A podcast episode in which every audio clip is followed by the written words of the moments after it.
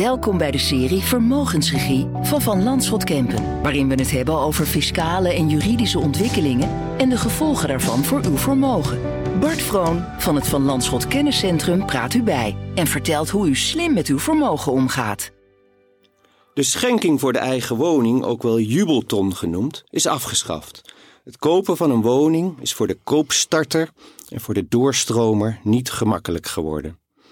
In deze podcast gaan we in op het krijgen van een bankaire lening en hoe u als ouder of grootouder uw kind of kleinkind kunt helpen bij de financiering van hun woning. In deze podcast vanuit Desmet Studios spreek ik met Karen Droogleven Fortuin, private banker bij Verlandschot Kempen, over haar ervaring met het verstrekken van een familiehypotheek. Mijn naam is Bart Vroon. Ik ben als vermogensbestructureerder verbonden aan het kenniscentrum van Verlandschot Kempen. Karen, van harte welkom in deze podcast. Dankjewel. Karen, jij werkt als private banker bij Verlandschot Kempen. Hoe komt het onderwerp in de gesprekken met jouw relaties nou op de familiehypotheek? De mogelijkheid van een familiehypotheek komt regelmatig ter sprake tijdens gesprekken met relaties. Huurwoningen zijn immers duur en het voelt toch vaak als maandelijks geld weggooien. Daarom willen ouders hun kinderen graag helpen met het kopen van een huis. En vaak gaat dat in een combinatie van lenen en schenken. Ja, een combinatie van schenken en lenen, dat ligt dan voor de hand. Ouders zijn ook minder geneigd om zelf iets voor het kind te kopen. Vanwege uh, die 10,4% overdrachtsbelasting. Dat is inmiddels een heel hoog tarief. En dan ligt het kopen door het kind meer voor de hand. En een kind tot 35 jaar kan ook gebruik maken van de startersvrijstelling voor de overdrachtsbelasting. Maar Karen wil van Landschot Kempen dan geen lening aan het kind verstrekken? Zeker wel. Natuurlijk wil Van Landschot Kempen graag leningen verstrekken. Maar anders dan bij een familiehypotheek zijn wij als instelling gebonden aan strikte bankaire normen. Ik zal er vier noemen, Bart. Ten eerste kijken we naar de verhouding tussen de lening en het inkomen. Is er geen of weinig inkomen, of juist voldoende inkomen om de lasten te kunnen dragen? En ten tweede is het van belang of er al eigen geld is, of er een stukje spaargeld is opgebouwd. Ten derde zal er gekeken worden of er andere leningen zijn, of een studieschuld bijvoorbeeld. En tot slot, er zal op een deel van de lening, als die bankair is, afgelost moeten worden. Oftewel, is er afloscapaciteit. Ja, dat zijn wel een hoop regels. Ik kan me voorstellen dat ouders dan eerst onderzoeken of zij niet zelf eerst een lening kunnen verstrekken aan het kind. En dat is dan ook veel flexibeler. Maar waarom heb jij dan met al die regels te maken, Karen? Ja, we hebben nu eenmaal als financiële instelling te maken met het toezicht van de AFM. En meestal gaat het om maatwerkfinancieringen. Als de ouders zo'n lening verstrekken of helpen bij een lening, dan hebben wij als bank en ik als banker ook nog steeds een zorgplicht. Dus het is van belang dat relaties geen leningen verstrekken, terwijl zij het geld zelf niet kunnen missen. En natuurlijk ook belangrijk dat kinderen geen lening aangaan waar zij zelf de lasten niet van kunnen dragen. Karen, heeft, uh, zijn er dan ook mogelijkheden om uh, de leencapaciteit van het kind te vergroten, zodat het kind wel een lening bij de bank kan aangaan? Ja, die zijn er. Ouders zouden een papieren schenking kunnen doen. Dat is een schenking via de notaris, waarbij de ouders de schenking teruglenen. Ze moeten dan wel jaarlijks 6% rente betalen. En dat is inkomen voor het kind dat wij bij de bankaire leningen mogen meetellen. Een combinatie overigens van een familielening en een bankaire lening komt niet zo vaak voor, omdat een bank in principe ook rekening moet houden met de lasten van de familiehypotheek. De bank kan dan juist nog minder lening verstrekken. Nou, dat is een goed idee, ja. Dus een papieren schenking om de leencapaciteit van het kind te verhogen. Uh, nou, dat kost de ouders ook niet zoveel spaargeld, hè, want ze hoeven dan alleen die rente te vergoeden. Klopt. Dus een bankaire lening, die wordt niet zomaar verleend. Hè. De jubelton is afgeschaft. En hierdoor krijgen ook familieleningen dus iets meer de aandacht in de pers. Onder andere naar aanleiding van een artikel in de ESB met de titel Voordeel familiehypotheek groter dan jubelton. Karen, is het ook jouw ervaring dat er meer familieleningen worden verstrekt? Klopt. Het woord familiehypotheek valt steeds vaker in gesprekken. Er zijn de afgelopen jaren veel jubeltonnen geschonken. En dat was een prachtig hulpmiddel bij het opbouwen van vermogen voor de volgende generatie. Dankzij de jubelton kon het huis of appartement gekocht worden, wat zonder deze schenking niet mogelijk was geweest. En vervolgens werd er dankzij de stijging van de waarde van de woning ook nog eens een stukje vermogensgroei bij het kind gerealiseerd. Dus heel mooi. En de jubelton kon helpen bij de aankoop van een huis, maar zeker sinds de jubelton dit jaar is afgeschaft, is de schenking alleen vaak niet genoeg. Het kind heeft toch nog een lening nodig en meestal is de bankaire lening ook niet genoeg om de benodigde gelden bij elkaar te krijgen. En dan zullen ouder en kind kijken of een familielening misschien een oplossing kan zijn. Nou, dat klinkt inderdaad uh, logisch. Sommige kinderen hebben al een jubelton ontvangen, maar soms nog ook niet aangewend. Zijn daar nog regels voor? Ja, hebben de ouders de afgelopen jaren de jubelton geschonken, dan is er wel wat tijdsdruk. Wanneer iemand in 2022 een jubelton van ruim 106.000 euro heeft gekregen, moet deze uiterlijk 31 december van dit jaar besteed worden. En dat wil eigenlijk zeggen, de woning of het passeren van de woning en de levering moet dit jaar plaatsvinden. Jubelton schenkingen uit 2023, en het gaat dan om een lager bedrag van zo'n 29.000 euro, moet er uiterlijk 2025 besteed zijn. Ja, nou is die jubelton afgeschaft per 1 januari 2024. Als de vrijstelling nog niet is benut, kunnen ouders nog steeds een schenking doen. Dat is dan een eenmalig verhoogde schenking aan kinderen tot 39 jaar. Dat is bijna 32.000 euro. Maar dat geldt voor grootouders niet meer. Want die hm. kunnen alleen nog maar gebruik maken van een vrijstelling aan een kleinkind van 2658 euro. Dus bij schenken gaat het eigenlijk om relatief lage bedragen. En bij bankaire leningen gelden dus heel veel regeltjes. Hm. Uiteindelijk raak je dus in gesprek over het verstrekken van een lening door de ouders. Hoe pak je dat aan?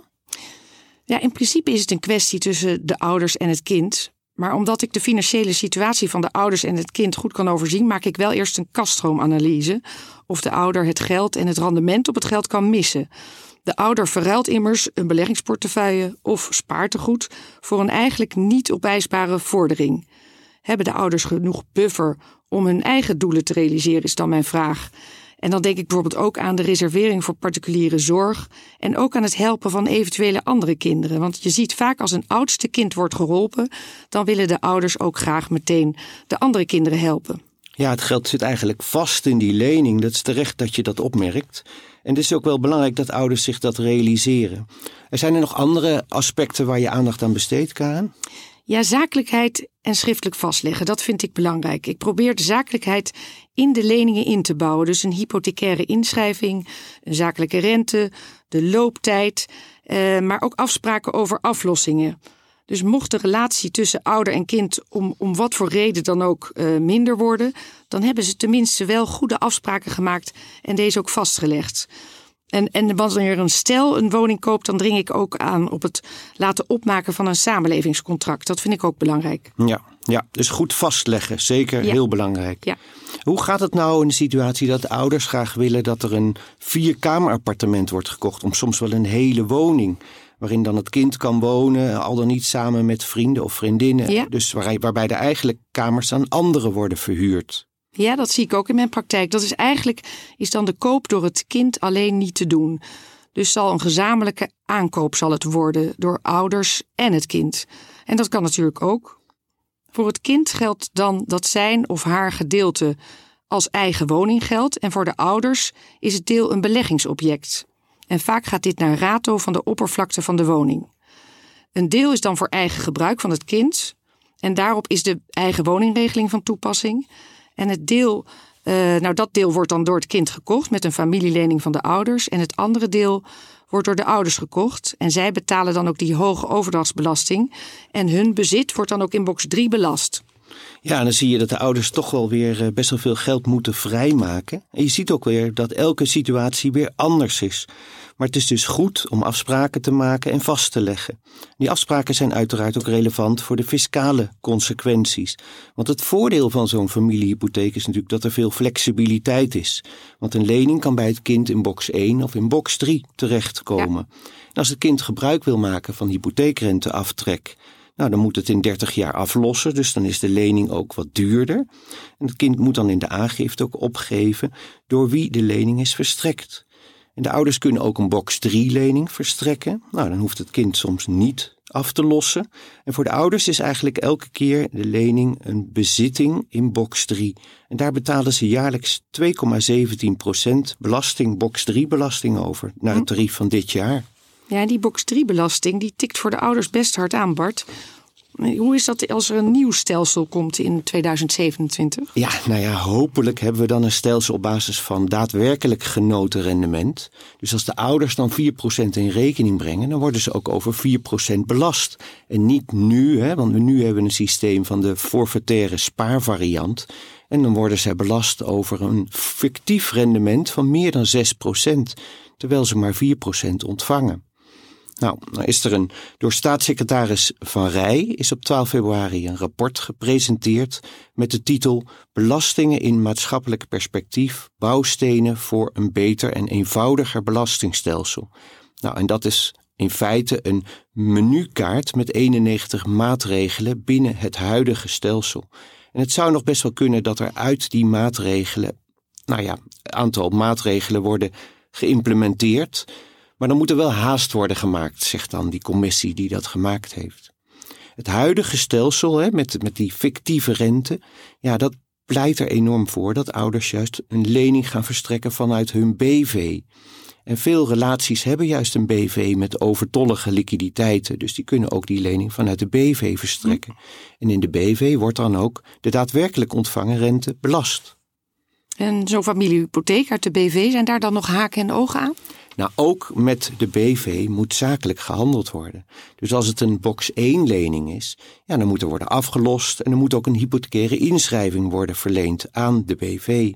Maar er is dan geen grens aan de hoogte van de lening. Maar gelden moeten uiteraard wel aan die woning worden besteed. En verstrekt de BV een aflossingsvrije box 3 lening, nou, dan mag de lening eigenlijk niet hoger zijn dan 500.000 euro. Want dat is de grens van excessief lenen. Wordt er meer verstrekt, dan is het meerdere eigenlijk uh, ja, wordt belast bij de DGA als een fictief dividend. Hmm. Ja, die grens van 5 ton bij aflossingsvrije lening is dus wel van belang. En zeker ook omdat ik vaak wel merk dat ouders ook wensen hebben voor het kind, waardoor er soms een duurdere woning wordt gekocht dan het kind zich eigenlijk kan veroorloven. Het kind is dan niet alleen van de lening afhankelijk, maar ook van een schenking van ouders. En is hier een passende oplossing voor te vinden? Ja, nou ja, het is eigenlijk zoals je zelf zegt. Hè? Je krijgt dan een combinatie van lenen en schenken. En dat is dan eigenlijk allebei vanuit privé. Maar ouders spreken dan vaak ook de intentie uit om jaarlijks schenkingen te doen. En met die schenkingen kan het kind dan ook de rente betalen. En daar is door de staatssecretaris ook uh, aandacht aan besteed. Er zijn kamervragen geweest en hij heeft daar uh, desgevraagd uh, een reactie op gegeven. En hij heeft ook gezegd dat hij daar niet tegen zal gaan optreden. En volgens, volgens hem is er geen sprake van een onwenselijke fiscale constructie. Want mensen die met de schenking hun rente betalen, die worden volgens hem niet bevoordeeld ten opzichte van mensen die met een schenking een ander doel gebruiken. En naast de jaarlijkse vrijgestelde schenkingen kunnen ouders ook eenmalig een verhoogde schenking doen, zodat er uh, versneld op de lening kan worden afgelost. Het kind loopt dan eigenlijk in feite voor op het annuïteitenschema. En dat noemen we de aflossingsvakantie. En het kind hoeft dan een tijdje geen aflossing te betalen, maar wel rente. En die blijft dan aftrekbaar. En het kind heeft dan eigenlijk lagere lasten. Ja, dat is mooi, die aflosvakantie. Ik heb ook relaties die dat hebben toegepast. Ik raad dan wel altijd aan om ook een fiscalist te laten aanhaken. En uiteraard natuurlijk de notaris voor de hypotheekakte.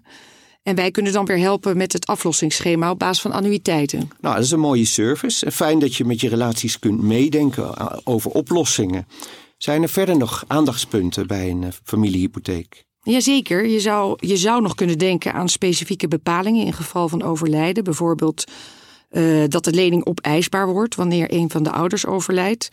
Maar ook wanneer het kind overlijdt. En het kind zou natuurlijk ook een overlijdensrisicoverzekering kunnen afsluiten. Nou, allemaal hele goede aandachtspunten en tips voor onze luisteraars. En, uh, nou, over tips gesproken, Karen. We sluiten deze podcast meestal af met tips voor de luisteraar. Heb je nog tips? Ik heb er drie. Ten eerste, uh, dat is eigenlijk een hele eenvoudige tip. Ik uh, bespreek wanneer u oren heeft naar een familiehypotheek en het helpen van uw kinderen bij de aankoop van een woning, de mogelijkheden door met uw adviseur. Want er kan echt veel op dit vlak. En daar waar mogelijk biedt de familiehypotheek een uitgelezen kans voor een eerste stuk vermogensopbouw voor de volgende generatie. Nou, goede tip, een mooie service. En je tweede tip? Nou, mijn tweede tip haakt eigenlijk in op vermogensvorming. Als uw kind of kleinkind nog niet zo ver is om de woning te kopen, dan kunt u daar toch wel al op anticiperen. Want als ouders kan je periodiek bedragen schenken aan je kind. En daarvoor bestaat natuurlijk de jaarlijkse schenkingsvrijstelling. In 2024 is dat die 6.633 euro. En je kunt bijvoorbeeld ook schenken onder bewind, zodat het kind pas op de leeftijd van, nou ik noem maar wat, 26 jaar erover kan beschikken. En als bewindvoerder kunt u bepalen of het wordt belegd en hoe het wordt aangewend uiteindelijk. Dus zo kunt u ervoor zorgen dat het kind tegen die tijd al eigen geld heeft voor de aankoop van een woning.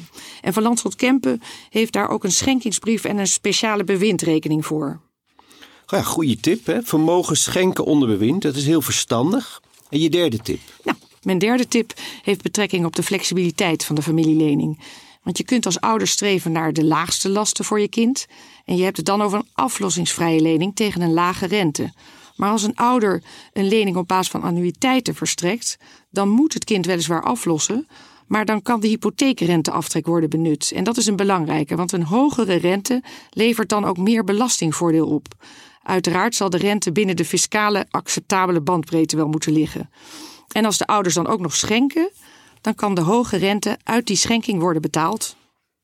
Ja, nou, je hogere rente, iets meer belastingvoordeel. Nou, binnen de fiscale regeltjes uiteraard. Nou, mooie en bruikbare tips. Dankjewel Karen voor je Graag toelichting. gedaan, ja, voor je toelichting en voor het delen van je waardevolle ervaring. Nou, het is natuurlijk eh, prachtig dat ouders en grootouders eh, hun kinderen of kleinkinderen kunnen helpen bij de aankoop van een woning. Maar er zijn dus wel zaken waar u als luisteraar goed op moet letten, zoals de fiscale regels. En zodat het voordeel van de hypotheekrenteaftrek ook wordt benut en zodat u uw kind met aflos- aflossingsvakantie kunt sturen. En de details kunt u met uw banker of uw fiscalist bespreken. Bedankt voor het luisteren naar Vermogensregie, een serie binnen de podcast van Van Landschot Kempen. Wilt u meer regie over uw vermogen? Bezoek dan onze website www.vanlandschot.nl en abonneer u op dit kanaal.